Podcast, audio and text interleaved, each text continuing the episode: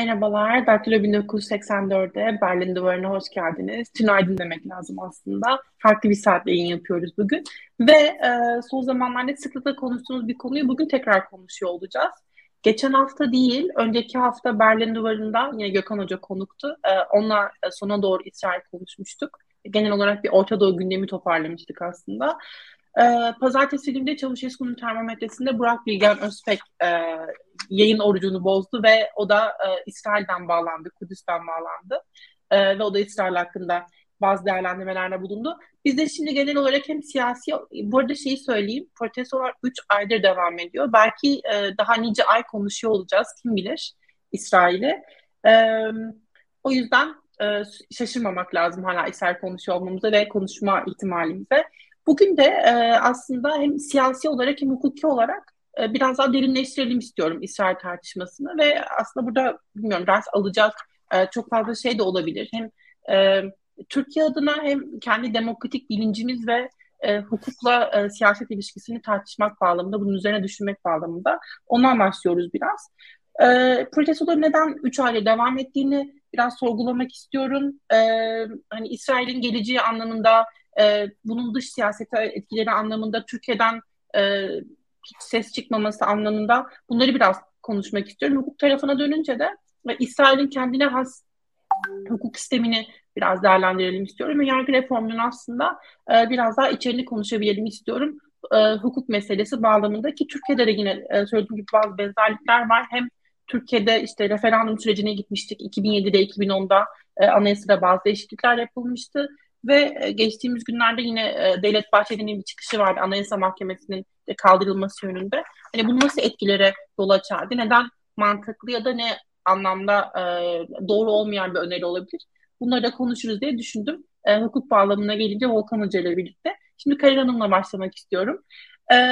Protestoların işte söyledik 3 ayda devam ediyor gerçekten ve anlıyoruz ki şiddetleniyor protestoların e, karakteri e, ve katılımcı sayısı da hani hem belli ölçülerde artıyor bir yandan elitler düzeyinde de belli ki e, bazı tartışmalar yapılıyor ki Netanyahu işte iki gün önce yaptığı açıklamada da e, ertelendiğini söyledi. E, işte bazı daha fazla tartışabilmek adına ertelendiğini söyledi. Ben de bunu sormak istiyorum. Üç aydır devam edecek motivasyonu e, protestocular nereden buluyor? Neden e, bu kadar önemli olduğunu düşünüyorlar? Siz nasıl değerlendirdiniz? Notlarınızı almak istiyorum. Merhaba, teşekkür ederim Merhaba. davet için. Ee, şimdi 12 haftadır e, her cumartesi İsrail halkı sokağa çıkıyordu. Bu e, re, yargı reformu olarak adlandırılan ama e, karşı çıkanların hukuk yoluyla darbe olarak adlandırdığı bu sürece bir şekilde dur demek için e, demokrasiyi korumak için, e, hukukun üstünlüğünü korumak için e, sokağa çıktılar. Motivasyon bu aslında. E, çünkü İsrail halkında demokrasi kültürü yerleşmiş. E, hani sözünü sakınmayan, e, en ufak bir sıkıntıda sokağa çıkabilen bir halktan bahsediyoruz. E, bunu en kuvvetli olarak gez, bizde gezi olayları olduğu dönemde onlarda da çadır hareketi vardı. E, bu konut almanın zorluğu ve yüksek fiyatlar nedeniyle sokağa çıkmışlardı. Bu bir örnek. E, onun dışında Netanyahu'nun daha önceki e, hükümetlerinde de cumartesi akşamları yapılan protestolarla karşılaşıyorduk. Yani bu yeni değil. Bu seferkinin farkı e, Netanyahu göreve geldiğinde zaten seçtiği koalisyon e, ortaklarıyla sıkıntılı bir hükümet kurduğu e, belliydi. Hani aşırı isimlerin olduğu, e, meşruiyet sorunları olan, e, Yahudi ırkının e, üstünlüğünü savunan, e, homofobik olduğunu açıkça belirten ve bir şekilde e, var olan sistemi değiştirmeye çalışan, kendi e, yönlerinde değiştirmeye çalışan isimler olduğu biliniyordu. E, bunların zaten yani sıkıntılı bir sürece girildiği belir, biliniyordu. Ne zaman ki bu yargı e, reformu adı altında değişikliklere gitme kararı verildi. Bununla beraber zaten işte 12 haftadır süren protestolar başladı. Gittikçe sayıları arttı. Birçok e, farklı kesimden e, kişiler bu protestolara katıldı. Son son e, işte Savunma Bakanı Galant'ı e, görevden almasıyla birlikte artık son noktaya ulaştı. Çünkü Galant e, daha önce devlet başkanı Herzog'un da söylediği gibi e, uyarıyordu. Hani bu gidişatın doğru olmadığını, halkı dinlemek gerektiğini, diyalog yoluyla çözülmesi gerektiğini. Netanyahu hani uzun yıllardır ben dahil birçok kişi hani e, politikalarını severiz, sevmeyiz, beğeniriz, beğenmeyiz ayrı ama halkı çok iyi tanıyan, e, hani siyasi sihirbaz olarak tanımlanan bir politikacı, çok tecrübeli bir politikacı. Burada e, halkı dinlememesi, kendi bildiğini üzerine diretmesi e, hani basireti bağlandı da denilebilir ya da halkı artık iyi okuyamıyor da denilebilir. Ama burada büyük bir hata yaptı. Ee, hani ben e, nasıl seçildim, koalisyonu da kurdum, hükümette ben, ben de başbakan benim artık her istediğimi yapabilirim de, e, diye düşünmüş olması gerekiyor. Ama işte demokrasi sadece seçimle olan bir şey değil, sadece seçim sonuçlarıyla e, biten bir konu değil ki İsrail örneğinde e, biliyoruz hiç kimse tek başına iktidar olamıyor. Hep koalisyonlarla yönetiliyor. Dolayısıyla çok farklı grupların oluştuğu bir hükümetten bahsediyoruz. Burada e, tabii bir de son hükümeti şöyle söyleyeyim. Daha önce e, Netanyahu sözlerinde durmayarak, daha önce verdiği sözleri tutmayarak o kadar partiyi ve parti liderini kendisine küstürdü ki ancak bu aşırı dediğimiz isimlerle e, koalisyon kurabildi. Ben bu koalisyonun çok uzun e, süreli olabileceğini düşünmüyorum. Çünkü e, her koalisyonda zaten kendi tarafına e, kendi istediği kanunların ya da e, yasaların çıkması için her zaman bir pazarlık vardır. Ama e, bu kişilere verilen tavizler İsrail'in demokrasisini, İsrail'in geleceğini etkiliyor. Dolayısıyla bir noktada Netanyahu da artık onlara okey diyemeyecek hale e, geleceğini düşünüyorum. Yani şimdilik Netanyahu'nun açıklamasıyla bir ara verdik, bir antrakt aldık diyelim ama bence çok e, geçen hafta e, gördüğümüz kadar yoğun olmasa da protestolar devam edecektir. Çünkü e, şüphe var, güvensizlik var. Kimse Netanyahu'ya güvenmiyor. Bugün evet ara verdik, diyalog olacak dedi. Ama bir sene sonra, iki sene sonra Polonya örneğini hatırlayalım. Bir sene, iki sene sonra e, protestolar gücünü azalttığı zaman e, belki daha kuvvetli, daha sert bir şekilde e, bu e, bahsettiği, düşündüğü yasaları çıkarmak için e, sebep bulacaktır, meydan bulacaktır. Ee, Gökhan Hocam size dönerken aslında şimdi şeyi anlamak istiyorum birazcık. İnsanların neden bu kadar yüksek reaksiyon verdiği meselesini biraz derinleştirmek istiyorum. Çünkü mesela reform teklifine baktığımızda e, aslında insanların yaşam tarzı ile ilgili hiçbir e, madde yok. Mesela söyleyelim maddelerin birkaç tanesini. İşte yüksek mahkeme kararlarının meclis çoğunluğu e, yoluyla, basit çoğunluk yoluyla ortadan kaldırılması e, ya da ne bileyim işte mesela e, yüksek mahkeme yargıçlarının atanması meselesi. Yani bu bu meselelerin hepsi aslında teknik e, olarak kabul edebileceğimiz e, meseleler. Ama yine de insanlar büyük bir motivasyonla sokağa çıkıyorlar. Hem protestocuların kimliğini sormak istiyorum size. Kimler katılıyor bu protestolara? Hem de e, nasıl oluyor da bu kadar teknik e, maddeler içeren bir düzenleme insanlarda bu denli ciddi bir reaksiyona yol açıyor sadece Netanyahu karşıtlığı diyebilir miyiz mesela? Ha, çok güzel bir soru aslında. Yani bu tüm olanların temel dinamiklerine bakmak gerekiyor biraz e, İpek. Aslında şöyle e, başlanabilir. İsrail'in kuruluş e, ideolojisi e, sosyalist siyonizmdi. Ve o kurucu ideoloji etrafında 1977 seçimlerine kadar e, sosyalist siyonistler siyasette çok hegemon bir e, aktör ola geldiler. Bürokraside de aynı şekilde hegemon bir aktör ola geldiler ve İsrail'in kurucu kurumları ve kurucu elitleri ve kurucu felsefesi sosyalist siyonistler tarafından e, inşa edildi. Devleti on, onlar inşa ettiler. Bir de bu sosyalist siyonistlerin karşısında revizyonist siyonistler vardı. Revizyonist siyonistler ise daha sağ görüşlü e, elitlerden ve toplumsal hareketten oluşuyordu. Yani İsrail'in kurucu felsefesinin iki büyük ayağı diyebiliriz. Bir de e, dindarlar ve dindar siyonistler var. Şu an onlar daha ana akım bir pozisyona geçtiler dindar siyonistler. Fakat burada e, revizyonist siyonistlerin şöyle bir e, sıkıntısı oldu. Yani kuruldukları 1925 yılından işte İsrail'in kuruluşuna kadarki süreçte e, bir türlü ana akım İsrail genel siyasetine, Yahudi genel siyasetine eklemlenmeleri çok mümkün olmadı. Ve kurucu liderler özellikle David Ben Gurion, e, Chaim Weizmann olsun, e, revizyonist siyonistleri genellikle illegal bir e, örgütlenme olarak hep görmüşlerdir. Özellikle bu İkinci Dünya Savaşı'na çıkmasıyla birlikte revizyonist siyonistleri işte çok e, böyle kötü benzetmelerle bile İsrail gazetelerinde yer aldıklarını görüyoruz. Yani Hitler'e benzeten bile oldu, oldu revizyonist siyonistlerin başındaki e, Menahem Begin'i. Yani onlara biraz faşist e, böyle çok ağır ithamlarda bulunuyordu sosyalist siyonistler. Ve bu iki grup arasında kan döküldü. Yani İsrail'in kurucu e, kuruluş döneminde e, sağcılar ve solcular arasında kan dökülmüştür. Kitlesel bir kan dökme olayı olmadı. Fakat bireysel bazda önemli figürlerin e, kanı döküldü. Özellikle hatırlatalım diye ben burada söylüyorum ki bu tür olaylar aslında bir nevi toplumsal krizler bu tür bir kolektif hafızanın yeniden yaşatılmasına da imkan sağlıyor ve yeniden bir enerji katıyor. Onu, onu vurgulamak için bir tarihsel arka plan çiziyorum şu an. Mesela sosyal siyonistlerin çok önemli bir adam vardı Haim Arlozorov. Ee, yani e, İsrail'i yönetici elitlerinden birisi olacaktı. Revizyonist Siyonistlerin onu öldürdüğünü görüyoruz 1930'lu yıllarda. Herkese yine e, 1940'lı yıllarda David Ben Gurion, e, revizyonist Siyonistlerin e, yurt dışından gelen bir gemisi vardı. İsrail'e geliyordu. Altelana gemisi.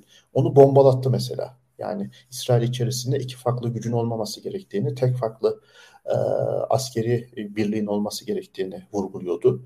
Yani bu gibi olaylar iki grup arasında da bu tür hadiseleri tabii ki canlandırıyor. Ama daha güncel hadise nedir diye soracak olursak o da aslında İsrail'de üstü kapatılan ama her zaman canlı olan birinci İsrail ve ikinci İsrail meselesidir. Birinci İsrail genellikle İsrail Haşeniye deniyor işte e, ikinci İsrail'e. İkinci İsrail nedir? İsrail'in çevresinde kalan yani periferyasında kalan e, kitlelerin toplumsal grupların oluşturduğu İsrail'dir. Bunlar genellikle işte Orta Doğu ve Kuzey Afrika'dan göçen insanların e, oluşturduğu bir toplumsal grubu imliyor. İkinci İsrail. Literatürde böyle geçiyor.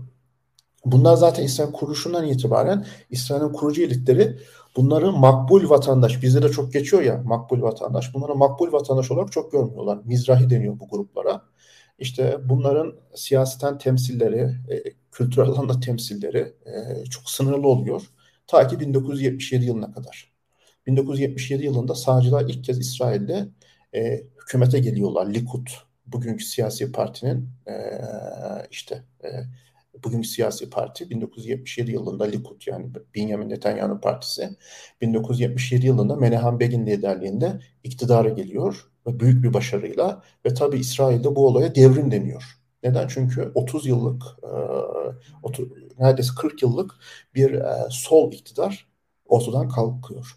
Menahem Begin'in siyasete girmesiyle birlikte artık Mizrahiler de ve bu ikinci İsrail meselesi de artık İsrail siyasetine e, girmeye başlıyor. Yani çevreden merkeze bir yürüyüş sosyolojik olarak e, ve elit olarak akışa başlıyor ve e, bu insanların İsrail siyasetine ve İsrail kültürüne temsilleri artıyor ve artık gerilim başlıyor. Daha yoğun bir gerilim başlıyor. İşte Aşkenazi elitler, elitlerin İsrail ile Mizrahi elitlerin İsrail'i. Aşkenazi elitlerin İsrail'i nasıl genel itibariyle? Tabii bunlar bu kadar çok radikal bir sınır çizemeyebiliriz ama en azından böyle bir şey var. Yani böyle bir olgu var.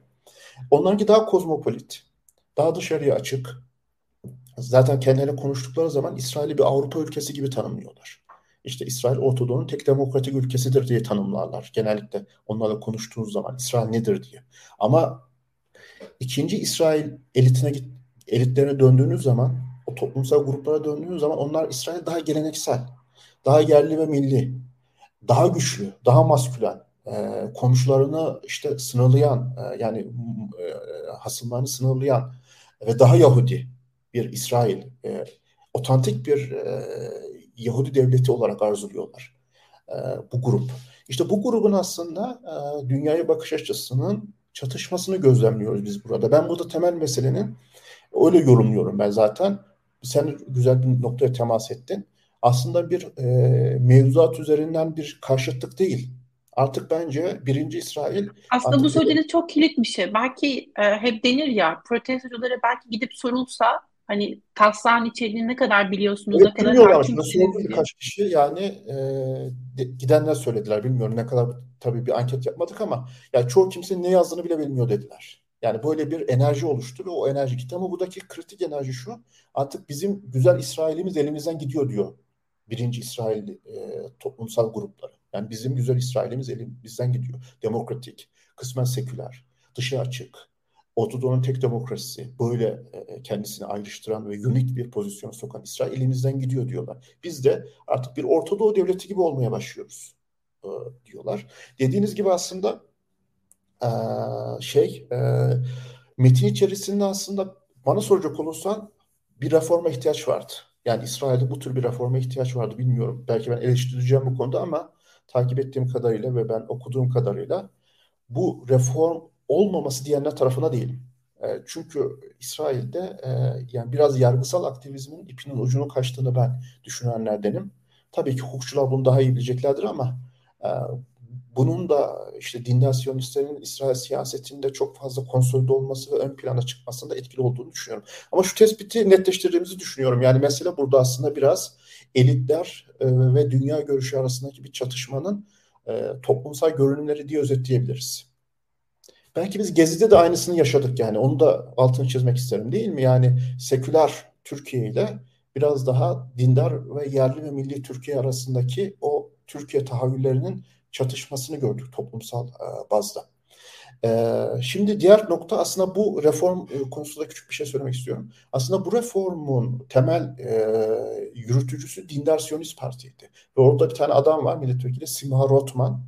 Simha Rotman ve Dindar Siyonist Parti aslında seçimlerden önce kendi internet sitelerinde ne gibi bir reform yapacaklarına dair çok uzun bir metin koydular. Zaten ben de şu an baktığım zaman e, tekrar bir retrospektif bir bakış açısıyla baktım. O metini zaten adamlar büyük bir e, şeyle, büyük bir oranda yasa metnine de, yasa taslağı metnine de iliştirmişler. Fakat o, o metnin ruhuna baktığınız zaman aslında çok klasik bir sağ endişeleri görüyorsunuz. Popülist sağ endişeleri görüyorsunuz. Yani Amerika'daki bir e, e, Cumhuriyetçi Parti'nin e, işte demokratlara yaklaşımı gibi burada da Dinnasyonist Parti'nin bir nevi İsrail'deki e, bu yerleşik elitlere karşı bir tavrı gibi okuyabiliriz. Yani bu metin aslında çok anti elitist bir metin diyebiliriz. Yani e, bu hukuk metninin ruhu odur. Anti elitist. O yüzden belki e, yani antidemokratik demek ne kadar doğru bilmiyorum ama e, bu metnin anti elitist olduğu e, çok net bir şekilde ben e, gözlemliyorum. E, o açıdan e, metin ruhuna bakınca zaten genellikle vurgu şu, şuraya yapıyor. İşte İsrail'de bir juristokrasi var. E, biz seçilmiş şey olarak bu juristokrasi e, ba, e, bariyerlerini hiçbir zaman aşamıyoruz. Seçmenlerimize verdiğimiz sözleri sürekli e, üst mahkeme e, işte e, mantıklılık veya makuliyet ilkesi uyarınca sürekli iptal ediyor. Ve biz de e, seçimler sonrasında seçmenlerimize e, siyasi e, sözlerimizi tutamadığımız için başarısız oluyoruz. Bırakın diyorlar biz e, siyasi partiler biraz idari tasarrufumuz olsun. Mesela en son çok ilginçtir. Belki bu Türkiye'de bizim e, çok garibimize gidiyor. Orada mesela başbakana bağlı başbakan hukuk danışmanı var. E, işte tartışmadan birisi de o. Başbakan hukuk danışmanı başbakanlık e, ve bakanların almış oldukları idari tasarrufları sürekli denetliyor, hukuki denetimini yapıyor. Hatta Netanyahu'nun bu kanun maddeleri konusunda konuşmamasını e, yönelik bir e, yazı yazdı. Çünkü dedi conflict of interest var, bir çıkar çatışması var. Sen başbakan olarak bu işin tarafısın ve kamuoyuna bu konuda açıklama yapamazsın dedi. Bu gibi noktalar yani Hocam evet. özür dilerim. Yolsuzlukla ilgili devam eden yargı sürecine de ilişkin bir gönderme var mıydı yoksa sadece başbakan olmasından kaynaklı olarak mı? Hatırladığınız kadarıyla sormuş olayım. E, yolsuzluk süreçlerinde de anladığım kadarıyla bu Arya Deri'nin e, meselesinden dolayı bir şey dokunulmazlık meselesi getiriliyor diyor ben. E, yani siz çıkar çatışması deyince acaba hani hali hazırda yargılanmasıyla ilgili olabilir mi diye düşündüm bir hayır. ama. Hayır. Hı hı. Yani şey çıkar çatışması tamamen e, başbakanın e, kendisiyle alakalı konularda e, yani bu konularda konuşma yapmamasına gerekli bir açıklama yapıyor. Zaten Netanyahu da benim elim kolum bağlıydı zaten açıklama yapamadım dedi. Yani sürekli böyle açıklamalar yapıyor bu başbakan, baş hukuk müşaviri veya hukuk danışman denilen makam ve kişi. O açıdan biraz şey e, tabii e, bu atanmışların bu almış oldukları kararlar İsrail sahında özellikle e, biraz e, daha sert önlemler alınması gerektiğine dair kendilerini motive ediyorlar. Ama şu an iş biraz farklı bir yere gidiyor. Onu da e, ekleyelim. Dün mesela işte... Karel Hanım'ın bir notu var sanırım. Ya, pardon özür dilerim. Çok özür dilerim. Yani ne olur sözünüzü unutmayın nerede kaldığınızı. Ben bu çıkar çatışmasına e, bir ek yapmak istiyorum. Şimdi baş, başsavcı dedi ki yargıda yapılması planan değişikliklerle Netanyahu'nun hakkındaki davalara evet, durdurmaya evet. çalıştığı izlenimi alırsa Netanyahu için göre, göreve uygun değil başvurusu yapabilirim demişti. Evet. Yani böyle bir hakkı da var. Ve nitekim e, Arye'nin hani şahsi lideri Arye Deri'nin görevden alınmasının ardından e, çıkar çatışması var demişti başsavcı. Evet. E, bunun üzerine Netanyahu'nun yasal reform çalışmalarının dışında kalması gerekiyor açıklaması yapmıştı. Yani davaları sürerken e, yargı ile ilgili çalışmalara katılmaması gerektiğini, çıkar çatışması olduğunu söylemişti. E, tabii başsavcının göreve uygun değil başvurusunu yapmadan önce e, yapmasını engellemek için bir kanun çıkarıldı geçen evet, hafta. Evet, Alelacele çıkarıldı ve hemen mecliste evet. kabul edildi. Böylece yetki yüksek mahkemeden alınmış oldu. Yeni çıkan yasaya göre sadece hükümet veya meclis başkanı göreve e, bir başbakanın göreve uygun olmadığı kararını verebilir ve bu sadece çıkar çatışmasını e, kapsamıyor. Bu sadece fiziksel ya da ruhsal bir sıkıntı durumunda çalıştırılabilir bu yeni yasa. Evet, o ya değil mi sadece sadece maddesini eklediler.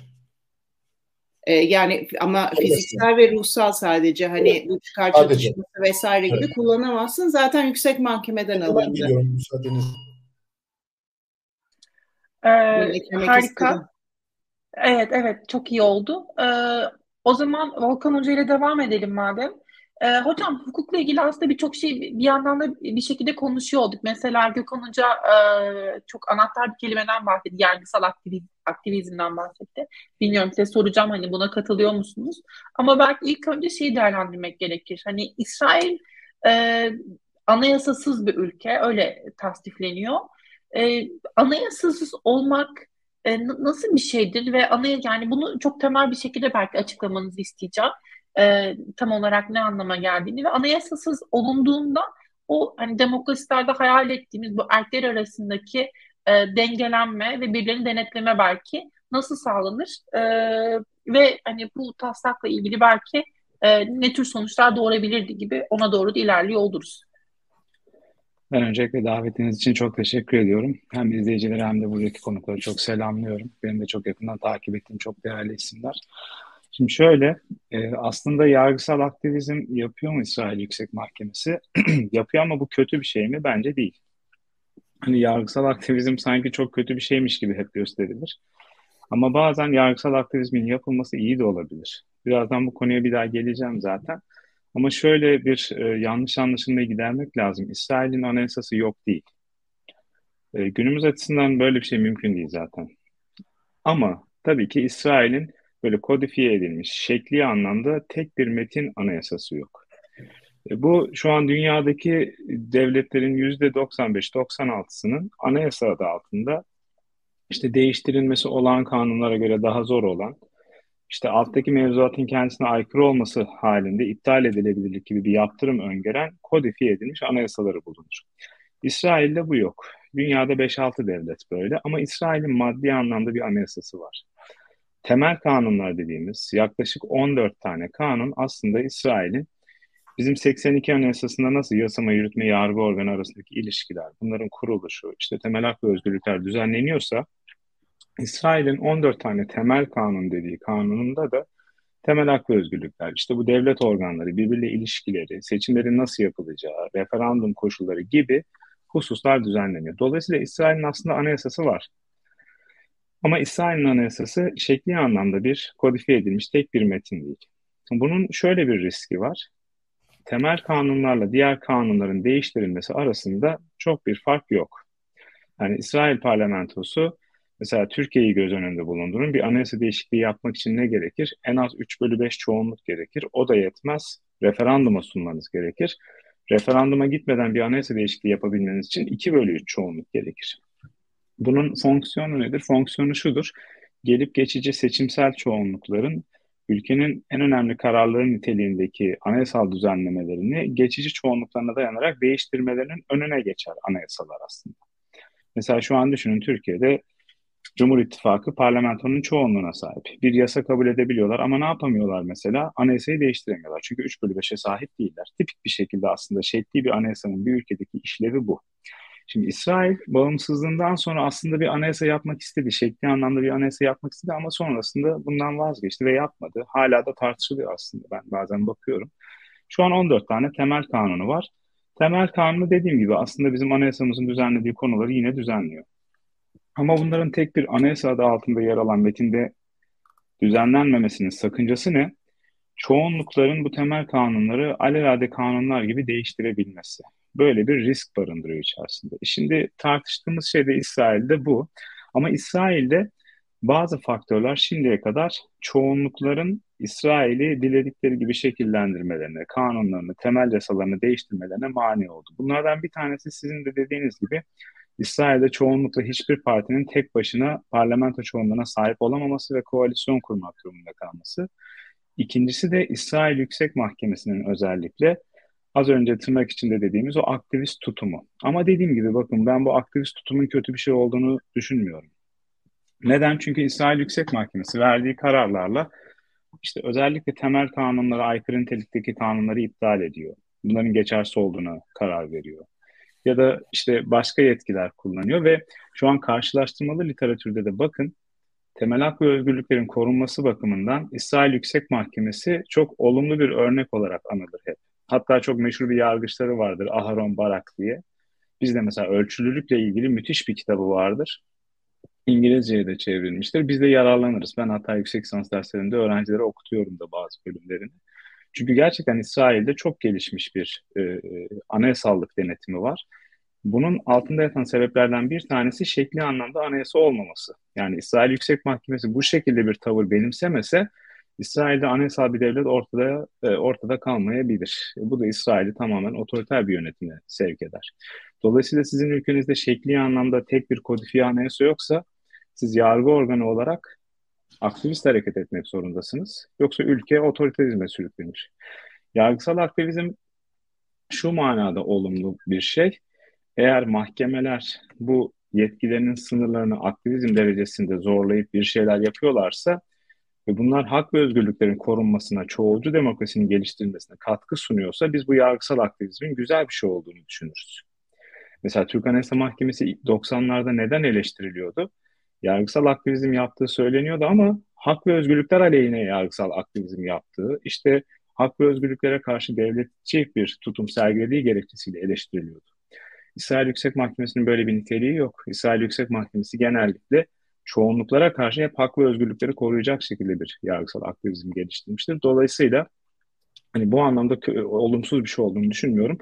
Şu yapılmak istenen reformlara kısaca değinecek olursak Bence bunlardan en tehlikelisi şu, İsrail Yüksek Mahkemesi'nin verdiği anayasaya aykırılık kararının 120 üyeli İsrail parlamentosunun 61 üyesiyle geçersiz hale getirilmesi. Bu anayasallık denetimini tamamen ortadan kaldırıyor. Çöpe atıyor adeta. Neden? Çünkü zaten İsrail'de ister istemez koalisyon hükümetleri işte az önce de dedim ya temel kanunlarla olan yasaların arasında değiştirme usulü açısından çok fark yok. Sadece temel kanunların bazıları bazı hükümlerinin değiştirilmesi açısından salt çoğunluk arıyor. Ama yoksa İsrail parlamentosunda basit çoğunlukla yasalar değiştirilebiliyor. Şimdi İsrail Yüksek Mahkemesi bir yasaya, anayasaya aykırı diyecek. Sonra parlamento 61 ile diyecek ki hayır biz bu kararı geçersiz kılıyoruz. Dolayısıyla parlamento çoğunluğu ve hükümeti yargısal olarak durduramazsınız. Adeta bir barajın duvarını yıkıyorsunuz burada. Bu bu anlama geliyor. İkincisi ben Gökhan Hocama şu açıdan katılıyorum. İsrail'de yüksek mahkeme e, şimdi İngilizceden Türkçe'ye biraz çevirmesi garip geliyor ama aslında yerindelik dediğimiz kavram bu. İdari yargıda çok karşımıza çıkar. Yargı makamları idarenin aldığı kararların yerindeliğini normalde bizim hukukumuzda da sorgulayamazlar. Hukukiliğine bakarlar. İsrail yargısı yerindelik denetimi de yapıyor. Ve adeta mesela senin şu atadığın kişi bu konuma uygun evet. değil diyor. Belki bu eleştiriye açık bir durum olabilir ve biraz yargı organının bu konudaki yetkisinin sınırlandırılması düşünülebilir ki zaten bu da e, paket içerisinde. Ama bunun dışında az önce bahsettiğim o anayasallık denetiminin e, sonuçsuz bırakılması parlamento çoğunluğuyla çok tehlikeli bir adım. Onun dışında İsrail'i yine özgün kılan taraflardan bir tanesi hükümet içerisinde yer alan hukuk danışmanlarının görüşlerinin bağlayıcı olması. Mesela biz de milletvekilleri, bakanlar ne yapabilirler? İstedikleri gibi danışman atayabilirler ve danışmanların görüşü onlar için bağlayıcı değildir. Hatta genelde bizde nasıl olur? Bakanlar veya işte bürokratlar danışmanlarına istedikleri görüşe hukuki bir zemin hazırlamalarını isterler. İsrail'de bu farklı. Danışmanlar bağlayıcı karar veriyorlar ve düşünsenize size danışmanlık yapan bir kişi senin bu yaptığın hukuka aykırı diyor ve siz bunu aşamıyorsunuz. Bu çok orijinal bir yöntem. E şimdi ne yapmaya çalışıyor İsrail e, parlamentosu? Bu danışmanlıkların statüsünü de değiştirip danışmanlıkların dilenildiği gibi atanmasını ve verdikleri kararların bağlayıcı olmamasını sağlamaya çalışıyorlar. Bir diğer e, reform da şu yapılmaya çalışılan İsrail'de de bizdeki HSK'ya benzer şekilde hakim ve savcıları atayan bir kurul var. Bu kurul e, İsrail Yüksek Mahkemesi üyelerini de e, atıyor. Bu kurulun oluşumunda baktığımız zaman e, çeşitli kişiler var. İşte kimler var? Hükümetten kişiler var. Barolardan temsilciler var. İşte onun dışında Yüksek Mahkemeden 3 üye var. Ee, yani böyle toplumun farklı seçilmiş ve atanmış kesimlerinden insanlar var. Ama yapılmak istenen reformlarla bu kurulun oluşumunda da hükümetin etkisinin arttırılması suretiyle yine yargıyı aslında e, etki etme meselesi söz konusu. Hani baktığımız zaman anayasal açıdan böyle değişiklikler söz konusu. Ben sadece dediğim gibi belki bu yerindelik denetiminin biraz sınırlarının çizilmesinin karşılaştırmalı örneklere uygun olabileceğini düşünüyorum ama onun dışındaki reformlar İsrail'deki anayasallık denetiminin, o şekli bir anayasanın olmamasının yarattığı sakıncaları gideren o mekanizmaların adeta çöpe atılması anlamına geliyor. Ve özellikle anayasa mahkeme, pardon yüksek mahkeme kararının salt çoğunlukla geçersiz kılınabileceğine dair reform dediğim gibi yani anayasallık denetimini tamamen İsrail'den ortadan kaldıracak nitelikte. Dolayısıyla insanların tabii ki böyle bir şeye tepki göstermesi gayet e, normal. Yani toparlayacak olacak, toparlayacak olursam İsrail Yüksek Mahkemesi'nin aktivist bir tutum takınması İsrail demokrasi için şimdiye kadar kötü olmadı. İsrail demokrasisini geliştiren bir şey oldu. Haklı özgürlükleri geliştiren bir şey oldu. Zaten biz ne diyoruz? Eğer bir devlet kurumunun demokratik meşruiyeti yoksa yani halk tarafından seçilmiyorsa yaptığı işlemlerin meşruiyetini neye dayandıracağız? Günümüzde bunun kilit e, kavramı insan haklarının korunmasıdır. Türkiye'de de mesela yargı organını biz seçimle belirlemiyoruz değil mi? Ama yargıyı meşru kılan nedir? Yasama yürütme işlemlerini hukukilik açısından düzgün bir şekilde denetlemesi ve vatandaşın veya yabancıların, insanların hak ve özgürlüklerini koruması. Bu işlevi yerine getirdiği zaman yargı organı meşru olur zaten. Demokratik meşruiyeti olmamasına rağmen. Ve İsrail'de maalesef dediğim gibi bu son reformlar e, ağırlıklı olarak yargı organının bu getirdiği faydaları bundan sonra boşa çıkaracak tarzda dizayn edilmiş. E, ben çok küçük bir şey ekleyebilir miyim? E, tabii hocam, tabii hocam. E, şey, Karayla Hanım da söyledi. Gerçi e, ben herhalde orada tam o şeyi netleştiremedim. E, o şey çıkar çatışması meselesi tabii şey yani Netanyahu senin davalarını sürüyor ve sen e, bu e, şeyde bu kanun taslağında yorum yapamazsın diye bir e, emir yayınlamıştı. İkinci mesele de o işte birkaç hafta önce geçti herhalde o kanun tasarısı 60 1'e 52 veya 53 çoğunlukla. E, o da herhalde başbakanın görevde nasıl alınacağına dair bir e, maddeydi. O da sadece herhalde kabinenin e, çoğunluğu ve e, bu e, Kineset'te de e, 61 oyla ancak başbakan görevde alınabilir. Fakat sadece fiziksel ve değil mi ruhsal e, durumlarda makam makamda duramayacağına dair bir şey e, getirdiler oraya. E, onun dışında başbakan görevden anlamıyor artık. Bu yeni e, kanun maddesiyle. Evet. Ben de bir şey evet. eklemek istiyorum bir önceki evet. konuşmalara. E, şimdi bu e, bu protestolar evet daha çok yargı bağımsızlığı ve demokrasi adına fakat e, yaşam tarzı için de yürüyor insanlar. Yani mesela daha dün çıkan e, bir yasayı anlatayım size. E, bu da yine e, koalisyonun yeni üyelerinin bu bahsettiğim e, sıkıntılı isimlerin, aşırı isimlerin çıkardığı. Mesela İsrail şimdi önümüzdeki hafta e, Pesah Bayramı var. Pesah Bayramı'nda yenilecek ve yenilmeyecek e, şeyler bellidir. Yani evet. kabaran, mayalı, hamurlu şeyler yenmez. E, şimdi bu dini bir inançtır. E, ve bu e, dün çıkan yasayla e, devlet hastanelerinde Hametz denilen yani Pesah Bayramı boyunca yenmesi yasak olan ürünlerin hastanelere sokulması yasaklandı. E, şimdi bu e, işte yaşam tarzını empoze etmektir. Yani dindar yaşam tarzını empoze etmektir. E, insanlar bu tarz e, bu tarz e, yasaların çıkmaması için de yürüyordu. E, bu say bu bu nedenle mesela e, hani Yahudilerden Pesah bayramını e, birebir uygulamayanlar da vardır. E, öte yandan Müslüman doktorlar da var, Müslüman hastalar da var bu hastanelerde e, Ramazan'da pide getiremeyecekler hastaneye mesela.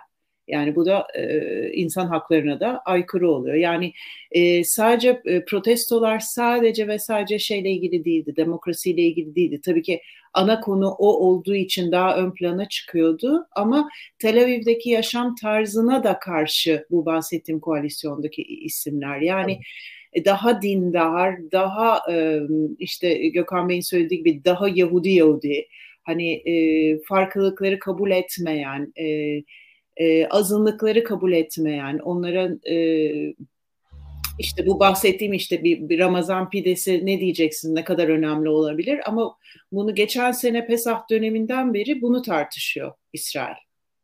Hani pideyi değil tabii de hani hastaneye e, Hamet'sin girip girmeyeceğini. Dolayısıyla sadece demokrasi değil yaşam tarzına bir müdahale olarak görüyorlar. Bu nedenle 12 haftadır. Hani ilk başta sormuştunuz ya motivasyonları nedir? Hani bildiğimiz İsrail elden gidiyor. Evet budur yani. Hani e, Yahudi ve demokrasiyi bir arada çünkü böyle tanımlıyor kendini Yahudi ve demokratik devlet olarak tanımlıyor. Bunlar arasında dengeyi kuruyordu. Çünkü e, yani Türkiye'den bakıldığında genelde böyle İsrail yekpare Yahudilerden oluşan işte bir bölümde Araplar var gibi gör, görülüyor ama öyle değil. E, Yahudiler kendi aralarında çok çok bölünmüş, çok alt gruplar var. Bu e, Aşkenaz Mizrahi olabilir yani geldikleri yere göre olabilir. Daha sonra Ruslar geldi. Bunlar ayrı ayrı bölümler oldu. Geldikleri tarihe göre ayrılıyorlar. Dindar seküler hani bizde olduğu gibi o ayrım da var. Ve bütün bu alt gruplar e, irili ufaklı partilerle e, politikada e, yer alıyorlar. Dolayısıyla bu yüzden baraj bu kadar düşük. Bu yüzden sürekli yani tarihinin ilk seçiminden itibaren hep koalisyonlarla yürüyor İsrail'de işler. Çünkü e, bu dengeyi sağlamak istiyorlar. İşte Gökhan Bey'in söylediği Altalena örneği çok değerli o bakımdan. E, İsrail daha birkaç aylıkken e, iç savaş tehlikesi vardı e, bu iki grup arasında ve o önlendi. E, bugün de e, bugün geldiğimiz noktada da iç savaş tehlikesinden bahsediliyordu. Şu an Netanyahu işte yanlış okudu halkı dediğim konu da bu. Hani ben her şeyi yapabilirim diyordu ama bu Herzog'dan da Galant'tan da bu konuda uyarılar geliyordu. Biden'dan geliyordu. Hani dış politikayı da konuşacağız herhalde. Biden'dan da geliyordu ve en nihayetinde e, geç de olsa bir geri adım attı. O iç savaş e, tehlikesinden bahsediyorduk İsrail gibi bir ülkede.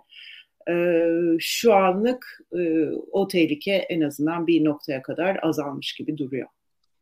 Aslında siz konusunu açtınız. Evet oraya da gelecektim. E, hatta gelmiş olayım direkt. Size onu da ona, ona ilişkin de aslında bir soru sorayım. Hem Biden'ın açıklaması var hem Netanyahu'nun ona verdiği başka bir e, cevap var.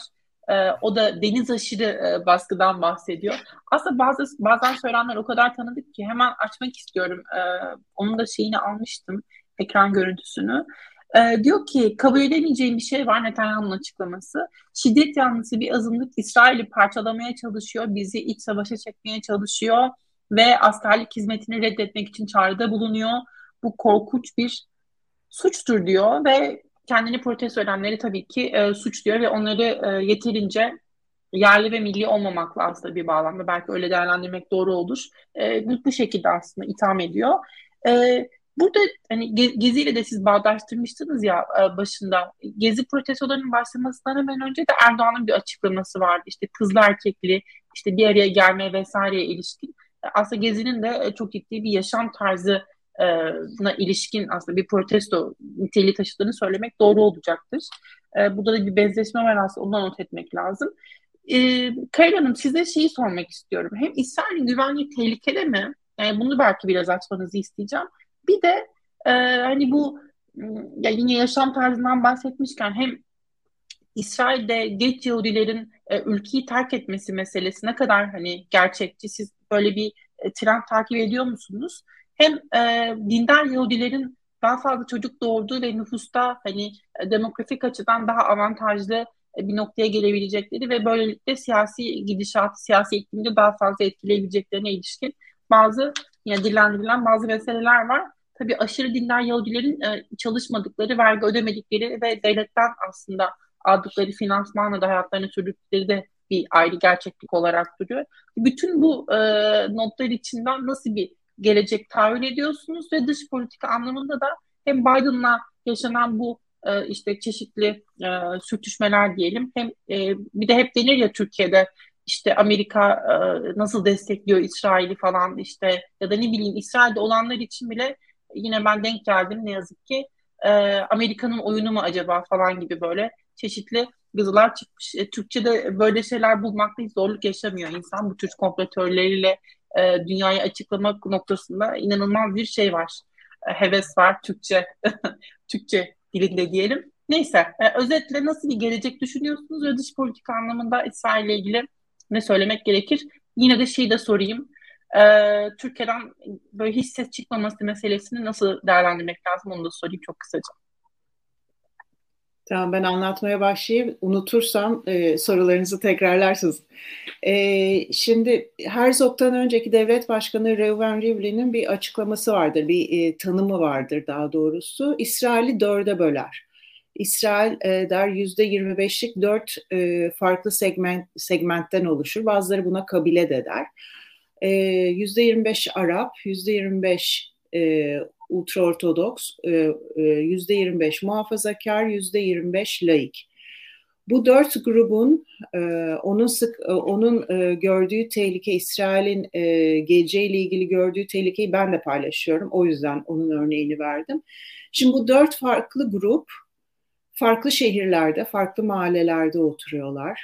Farklı okullara gidiyorlar, farklı eğitim alıyorlar e, birbirleriyle e, yollarının kesişmemesi çok olası. E, askerlik, zorunlu askerlik bu bakımdan bir kurtarıcı olarak görülebilir ama işte Ortodokslar buna da katılmıyorlar büyük çoğunlukla. Hani zamanda tal yasasıyla bu böyle bir e, istisna verilmiş zorunlu olmaması. Dolayısıyla bu dört kendini e, e, farklı mahallelerde büyüyen diyeyim, farklı mahallelerde farklı birbirlerini tanımadan, e, birbirleriyle e, bir iletişime geçmeden e, yaşayan, büyüyen bu dört farklı grubun bir arada olmasının e, ancak ortak noktalar bularak, e, onları bir araya getirerek e, mümkün olabileceğini söylüyordu Rivlin. Bence İsrail'in önündeki en büyük hani iç sıkıntı bu, iç tehlike bu. Çünkü hani daha önce de dediğimiz gibi iç savaş seçeneğini konuşmak istemiyorum ama hani bu noktada bu dört grup birbirinden çok fazla ayrışırsa, birbirini tanımaz hale gelirse ve e, karşı tarafın isteklerine, taleplerine saygı duymazsa bir 10 sene sonra, 20 sene sonra ilerideki bir gelecekte diyeyim e, bunların çatışması e, olası yani olacaktır demiyorum ama olası. E, demografik olarak İsrail kurulduğundan beri e, Arap ülkelerindeki e, e, pardon e, ülkenin içindeki Arap nüfusun demografik olarak artmasından korkuyordu ve e, Yahudi kimliğini kaybetmesinden korkuyordu. O dönem e, ultraortodoksların sayıları daha azdı ve e, işte onlara bu tal yasası gibi benzeri e, istisnalar sağlanmıştı.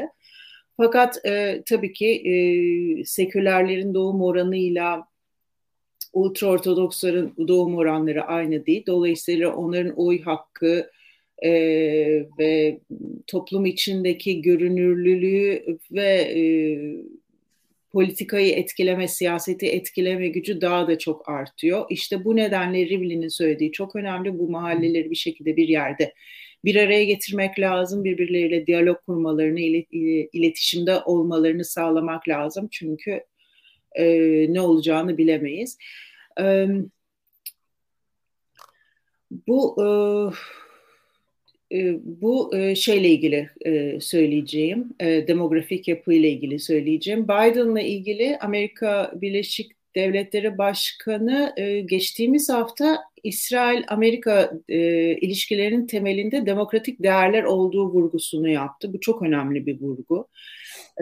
Hani bu değerlerden uzaklaşırsam benle ilişkilerin de bozulurun alt metnini okuyorum ben burada baştan beri işte Herzog zaten şimdi diyalog görüşmelerini dün akşamdan beri başladı. E, Herzog bu uzlaşıyı sağlamak için çalışıyor. E, dün akşam da e, Biden e, hani ertelenme, yargı reformu çalışmalarının ertelenmesiyle ilgili olumlu bir açıklama yaptı. E, gece arası Netanyahu ona cevap verdi ve ben de onu not almışım. İsrail kararlarını halkının iradesiyle alan en iyi dostu dahil dış baskılara boyun eğmeyen egemen bir ülkedir diye bir açıklama yaptı Netanyahu da. Yani burada gerilim devam ediyor e, Amerika-İsrail e, konusunda. Biden da e, zaten şey demişti e, bu açıklamadan hemen önce e, Netanyahu'yu Washington'a davet edecek misin? Hani böyle bir söylenti vardı. Hayır, e, yakın bir dönemde e, Netanyahu Beyaz Saray'da ağırlanmayacak e, dedi. Bunun üzerine yani oradaki gerilim devam ediyor. Türkiye'ye der Türkiye'ye gelirsek e, Türkiye tüm bu gelişmelere soğukkanlı ve uzaktan bakıyor. Yani bir e, bir, bir benim takip ettiğim kadarıyla bir açıklaması yok. Ne olduğu ne bittiğini anlamaya çalışıyor. Yani uzak kalıyor. Burada şeyi de hatırlamakta fayda var. E, hatırlarsınız geçen sene Mart ayında e, Herzog Ankara'ya geldiğinde ee, normalde İsrail'de e, Cumhurbaşkan, devlet başkanları bizim eski Cumhurbaşkanları gibidir. Yani sembolik bir güçleri vardır. Yani e, Herzog'dan önceki Rivlin'in Herzog kadar aktif bir dış politika çalışması yoktu. Ama Herzog'un hem siyasi geçmişi hem e, network'ü diyeyim bu hem de e, güven uyandırması ve saygı uyandırması e, İsrail dış politikasında yeni bir aktöre e, yer açtı. 4-5 yıl kaç 4 yılda kaç tane seçime girdi 6 tane seçime girdi İsrail. E, Cumhurbaşkanı Erdoğan kendi muhatap olarak e, devlet başkanı Herzog'u seçti. Hani başbakanların sürekli değişmesi, hükümetin sürekli değişmesi için nedeniyle ve ilişkilerini onun üzerinden e, yürütüyorlar.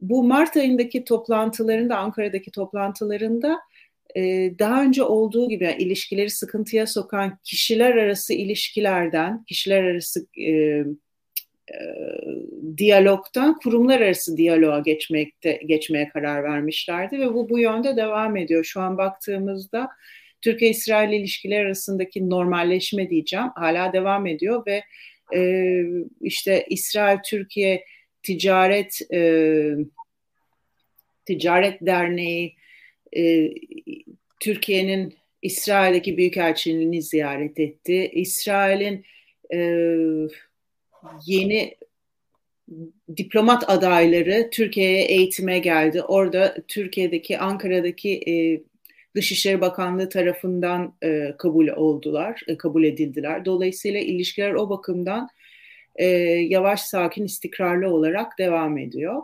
E, bu konularda da Türkiye herhangi bir e, yorumda bulunmadı, kendini uzak tuttu. Başka soru var mıydı? Unutmuş olduğum. Yok harika toparladınız. Ee, kalanları da kalanları da Gökhan Hoca'ya sorarım. Çünkü bir yandan da zaman da çok daralıyor aslında. Hocam çok kısa rica edeceğim. Çünkü e, bir saati aşmamamız gerekiyor.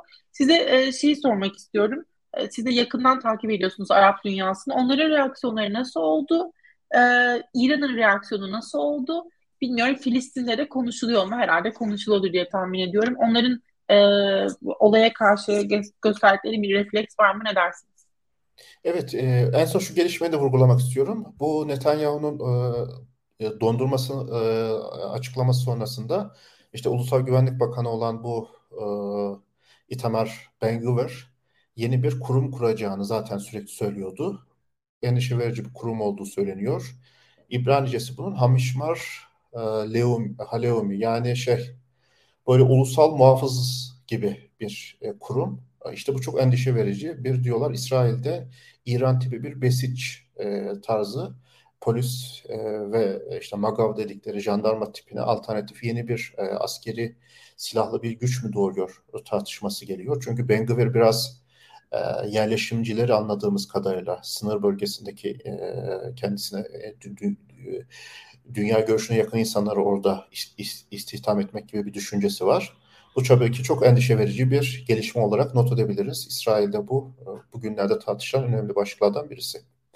E, ben Gvir'in ve Smotrich'in hükümette olması Arap dünyasına bağlayalım oradan. E, Arap dünyası özellikle bu İbrahim anlaşmalarının tarafındaki e, tarafı olan ülkeleri oldukça zaten endişelendirmişti. Hatta onlar açıklama yapmışlardı. Onlar hükümette olursa biz ilişkileri çok sağlıklı yürütemeyiz diye Birleşik Arap Emirlikleri'nden böyle bir işaret gelmişti. Hatta son dönemde yine Birleşik Arap Emirlikleri'nin büyükelçisinin çok İsrail yetkililerle sık görüşmemesi. Hatta bir söylenti çıktı. Büyükelçi geri çekecekler falan diye böyle şeyler çıktı. E, fakat ilginç bir şekilde geçen hafta bu Muhammed Bin Zayed e, e, İsrail eski başbakanı Naftali Bennett'la görüştü bu olayların çok tartışıldığı bir e, dönemde İsrail'de. E, bu ilginç yani Birleşik Arap Emirlikleri de bir yandan İsrail'e dengeyi bulmaya çalışıyor. Hatta geçen hafta İsrail ile Birleşik Arap Emirlikleri serbest ticaret anlaşması da imzaladı. Netanyahu da bu imza töreninde e, vardı. Ama şunu gör, görüyoruz yani Birleşik Arap Emirlikleri ve İbrahim Anlaşmaları'nın taraftarları bu şeyi e, İsrail ile ilişkileri Netanyahu'dan bağımsız olduğunu vurgulama ihtiyacında ihtiyacına hissediyorlar kendilerini. Bundan çok böyle kişilerden kişilerden arınmış daha yapısal bir jeopolitik süreci bir ürünü gibi algılama derdindeler. O yüzden de e, onlar daha e, biraz daha dengeli yaklaşma e, pozisyondalar. İşte dün Suudi Arabistan açıklama yaptı. İsrail'in bu Ramazan bayramındaki işte herhalde yerleşimcilerin Mescid-i Aksa etrafında bir takım olaylar olmuş. Onu kınayan bir açıklama oldu. Ee, yani işi özetleyecek olursak aslında ben şunu özetlemek istiyorum. Bence Biden yönetiminin İsrail'e yaklaşımı çok doğru gitmiyor. Yani özellikle bu İran dosyası noktasında ne İsrail'in talepleri ne de Körfez ülkelerinin talepleri tam bir yankı bulmuyor. E, ABD'li yöneticiler e, tavrında ki geçen hafta seninle de konuştuk. O yüzden Su Suudi Arabistan ve Çin yakınlaşması ve İran anlaşmasına giden bir süreçte kendimizi bulduk. Yani Türk e, Amerika Birleşik Devletleri bölgedeki doğal müttefikleriyle olan ilişkiler çok sorunlu. Ben biraz farklı düşünüyorum. Türkiye ile de aynı şekilde bir yönetemiyor. İsrail'de de bence şu an yönetemeyecek. Yani Netanyahu'nun bence yaptığı açıklama kendisi açısından gayet doğru. Yani tamam yani şu gerçekliğin farkındayız. Amerika Birleşik Devletleri e, İsrail'in savunma bütçesi, bütçesinin önemli bir kısmını karşılamaktadır. Direkt e, bütçeden yardım vermektedir. Bunlar çok güzel. Ama bunları verirken de tabii daha farklı kalemler de var. Yani oradaki e, İsrail'in de verdiği birçok şey var Amerika'ya. Yani bu tek taraflı bir şey değil. Amerika veriyor, İsrail vermiyor meselesi de e, diyemeyiz bu noktada. O tek taraflı bir şey gibi gözüküyor. Yani Amerika veriyor, işte İsrail'de uslu çocuk olmalı bu noktada e, der gibi. Fakat öyle bir şey yok ve bu bence benim gözlemlediğim kadarıyla İsrail sağ kampında çok Amerika anti-Amerikan duyguların yükselmesine yol açıyor. Yani bu Türkiye'de gördüğümüz e, benzer eğilimleri bence İsrail'de de göreceğiz. Yani Çin'le yakınlaşma. E, zaten Çin'le yakınlaşıyor. Daha da yakınlaşabilir. Rusya ile zaten Ukrayna savaşında Netanyahu'nun ay- ayrıksı bir pozisyonu vardı. Şu bu daha netleşebilir. Yani Amerika'yı dengelemeye yönük, dönük ve Çin'e daha fazla alan açmaya daha cesur yaklaşacaklarını görebiliriz İsrail e, şeyinin. Ama sadece İsrail sağcılar arasında Biden yönetimi bu konu tartışmalı değil. Çok kültürel meselelerde de Amerika'ya karşı bir tepki var. Mesela reform Yahudiliği işte e, ağlama duvarında kadınlara alan açılması, Amerikalı işte hahamlar bunu çok teşvik ediyorlar ve dindar Siyonistler ve Likud'un bazı bileşenleri ve ultraortodokslar arasında bu Amerika'nın bu tek yönlü tavrına karşı tepkiler de yükseliyor. Yani birçok başlık var ama şu ben şu eğilimi görmemiz gerektiğini düşünüyorum. Artık İsrail çok farklı bir toplumsal yapıya gidiyor. Demografik olarak zaten demografi e, kimden yana diye soracak olursak daha dindarlardan ve yerleşimcilerden işin özeti e, e, İsrail'in sağ kampından yana şu an gözüküyor. Zaten seçim sonuçlarına baktığımız zaman da e, bunu net bir şekilde görüyoruz. Yani İsrail siyasi kültüründe e, İsrail sağının ağırlığı artıyor. İsrail sağcılaşıyor ama aynı zamanda İsrail Ortodoğulaşıyor da. E, zaten son e, İsrail'in diplomatik açılımına baktığımız zaman değil mi angajmanlarını e, pekiştirdiği, perçinlediği yerler genellikle Ortadoğu ülkeleri. E, Avrupa ülkeleriyle herhangi bir değil mi kurumsal e, bir angajmana çok fazla İsrail'in e, Doğu Akdeniz dışında girmediğini gözlemliyoruz. E, Hocam bir şey de unuttuk bu arada. E, çok küçük bir şey ekliyorum. Bu ama e, şey e, İran meselesi bence e, ve Amerikan tavrı e, İsrail'i ve Türkiye'yi ve Azerbaycan'ı birlikte birbirine yaklaştırabilir ve Suudi Arabistan'ı da birbirine yaklaştırabilir notunu ben düşmek isterim. Yani bölgede artık Çin artık bölgeyi konuşurken Çin'i denklemin içinde e, tutamayacağımız bir döneme giriyoruz gibi gözüküyor, gözüküyor İpek. Yani bunu söylemek isterim. Türkiye ile bağlantılandırmam gereken bir şey var mıydı? Yok hocam. E, sürede de çok şey yaptık. E, ha, tamam. Bayağı açtık. E, Azerbaycan'ın elçi ataması bu arada benim de aklıma gelmişti. Sonraki evet. kelimede siz Azerbaycan'ı söylediniz. Bugün Aslında onu çok detaylı konuşmak lazım o denklemi. Ee, belki bir sonraki yayına bize önemli bir mesele diye ben de düşünüyorum açıkçası. Volkan Hocam e, son şey gelmişken, son düzlüğe gelmişken aslında size şeyi yöneltmek istiyorum. Bu e, yüksek mahkemelerde, yani anayasa mahkemelerinde e, işte onların atanması atanması çeşitli nasıl ifade edelim gerek meclis gerek hükümetler kanalıyla e, hükümetler kanalıyla değil de işte yürütmenin başı işte Cumhurbaşkanı'nın mesela e, birini önermesi yine yüksek mahkeme yargıçlarından seçtiği birini anayasa mahkemesi üyeline önermesi ya da meclis yoluyla ya da işte baroların e, orada dahilinin e, söz konusu olabildiğini biliyoruz. Böyle bir yüksek mahkeme e, kompozisyonu e, kuruluyor genelde. Anayasa Mahkemesi kompozisyonu kuruluyor. Türkiye'de de aslında benzeri geçerli. Şey vardı, e, biz bir yayında konuşmuştuk hani Millet İttifakı'nın anayasa teklifine ilişkin e, hatırlarsınız. E, orada da siz bahsetmiştiniz. Yani Anayasa Mahkemesi'nin aslında yapısının e, değiştirilmesini birazcık istiyorlar. Çünkü bu mevcut düzeniyle aslında e, tırnak içi yeterince özgürlükçü olamadığı e, gibi bir şey var, düşünce var. E, haklılardır, haksızlardır onu ayrı bir noktaya bırakıyorum. Ama e, genelde yeni hükümetlerin çok uğraşmak istediği ve hevesli olduğu bir mesele. E, onunla ilgili değerlendirmelerinizi almak istiyorum. Hani bir liberal demokraside bu doğru bir tavır mıdır? Yoksa bu insanların bir şekilde görev sürelerinin sona ermesini beklemek gerekir. O, orada ne düşündüğünüzü merak ediyorum. Hem bu konudan da bahsederken İsrail'i ele alırken hem de hani Milliyetçi Hareket Partisi'nin başta da söylemiştim. E, Türkiye'de Anayasa Mahkemesi'nin kaldırılması yönünde bir çağrısı vardı. Tabii o birazcık da belki duygusal hani ve e, geçici bir çıkış olarak da görülebilir ama hani Anayasa Mahkemesi'nin olmamasının nasıl bir anlamı olurdu? Onunla ilgili de kısaca düşüncelerinizi alırsam harika olur.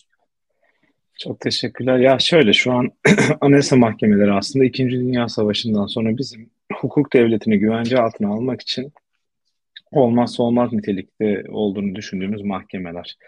Hani bazı ülkelerde doğrudan Anayasa Mahkemesi isimli mahkemeler olmasa da özellikle işte mesela Amerika Birleşik Devletleri'nde Federal Yüksek Mahkeme diyoruz ya da İsrail Yüksek Mahkemesi diyoruz. Neden? Çünkü bu ülkelerin hukuk sistemleri gereği e, belki böyle ayrı bir yargı ayrılığı olmadığı için işte bizdeki gibi idari yargının başında Danıştay olacak, işte adli yargıda Yargıtay olacak, ayrı bir Anayasa Mahkemesi olacak şeklinde bir bölüşme değil de her ülke iyi kötü ne yapıyor işte normaldeki bir mahkemesine bu yetkiyi veriyor. E, İsrail'de de federal yüksek şey federal diyorum. İsrail Yüksek Mahkemesi de bu görevi üstlenmiş durumda.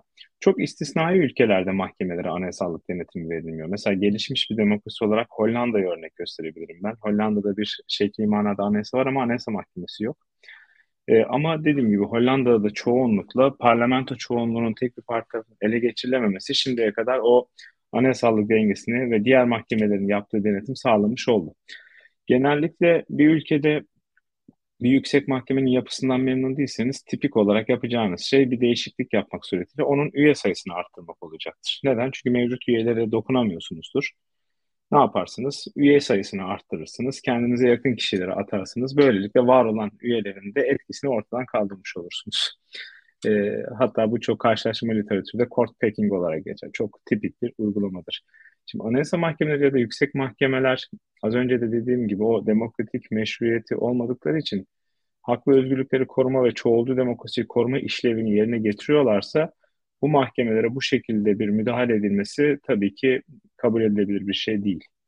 Hani Türkiye özelinde bakarsak hani Milliyetçi Hareket Partisi'nin bu söylemi hani hukuki açıdan anayasaya uygun bir söylem de değil. Çünkü anayasamızın değişmez nitelikteki maddelerinden hukuk devleti ilkesi anayasallık denetimini de gerektiriyor. Yani Milliyetçi Hareket Partisi'nin bu söyleminin ne hukuki bir dayanağı var ne şey bir dayanağı var.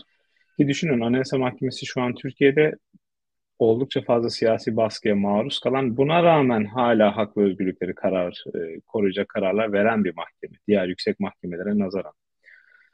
Hani böylesine pasif yani şöyle söylemek gerekir. E, İsrail Yüksek Mahkemesi gibi hareket etse bizim Anayasa Mahkememiz artık Milliyetçi Hareket Partisi ne yapar bilmiyorum. Hani öyle bir aktivist tutumu da yok Anayasa Mahkemesi'nin. Olabildiğince sınırları içerisinde yetkilerini kullanmaya çalışıyor. Ama ya şunu da belirtmek lazım. Bir ülkede illaki Anayasa Mahkemesi veya yüksek mahkemelere yürütmenin, yasamanın ataması, işte siyasilerin etkin olması bunlar tek başına bir şey belirlemiyor aslında. Yani bir kişiyi Cumhurbaşkanı atar ama o kişi gayet güzel şekilde çıkar oraya siyasi düşünmeden bir hukukçu olarak görevini güzel de yapar. Zaten komik tarafı bakın şu an Anayasa Mahkememiz biliyorsunuz 15 üyeden oluşuyor ve artık üyeler hep yıllardır tabii 3 e, aylık bir kesinti dışında Türkiye'de tek bir partinin iktidarı söz konusu olduğu için yaklaşık 20 yıllık bir süreçte aslında hep aynı siyasi görüşün atadığı üyelerden oluşuyor şu an Anayasa Mahkemesi. Ama bakıyorsunuz Anayasa Mahkemesi içinde şu an oldukça özgürlükçü, oldukça güzel kararlar veren e, hukukçular da var. Oldukça hak ve özgürlük temelli yorumlar yapan hakimler de var. Yani şunu söylemeye çalışıyorum. Atanma yöntemi tek başına bir şey ifade etmiyor. Sadece o mahkemenin vereceği kararların kalitesini etkileyen unsurlardan bir tanesi aslında.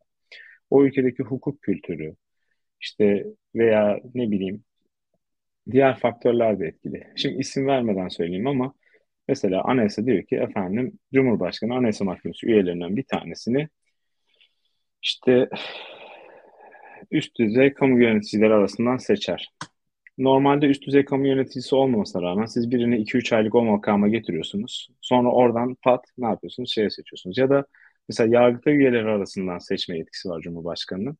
Bir kişiyi yargıtaya getiriyorsunuz. Orada 1-2 ay görev yapmadan oradan bu koşulu yerine getirdiği için sağlıyorsunuz. Bakın burada hukuk kuralları da sizin bu yapmış olduğunuz yanlış e, değerlendirmenin önüne geçemiyor. Yani hukuk kurallarıyla her şeyi çözemeyiz. Mümkün değil böyle bir şey. Yani biraz da artık şey olacak hukuk dışındaki faktörlerin insanların hukuka olan inanç ve bağlılıklarını güçlendirmesi lazım. Yani Türkiye'de maalesef her şeyin anayasayla, hukukla çözüleceği yolunda bir e, hukukçu olmayanlarda özellikle bir inanç var ama yani hukuk bu kadar kudretli bir şey değil. Çok kudretli ve önemli bir şey ama bu kadar değil. E, İsrail'de de böyle, Türkiye'de de böyle, Amerika'da da böyle. Şimdi eğer İsrail halkı, siyasetçileri demokrasiden uzaklaşmak isterlerse İsrail Yüksek Mahkemesi onları bir yere kadar tutabilir belli bir aşamadan sonra mahkeme de tutamaz. Hani yapacak bir şey yok. Aslında protestoların da önemi orada ortaya çıkmış oluyor. Yani işte ne bileyim ülke çapında grevler varken, insanlar iş bırakmışken, protestolara katılırken e, siz bu değişiklikleri kolaylıkla hayata geçiremiyorsunuz. Zaten İsrail'de de olan bu ertelenmesinin sebebi de bu bir noktada. Ee, evet, ben de aynı fikirdeyim sizinle. Yani hukukun gücü bir yere kadar, e, sınırlayabileceği, denetleyebileceği yer bir yere kadar, sonrası başka bir boyut artık.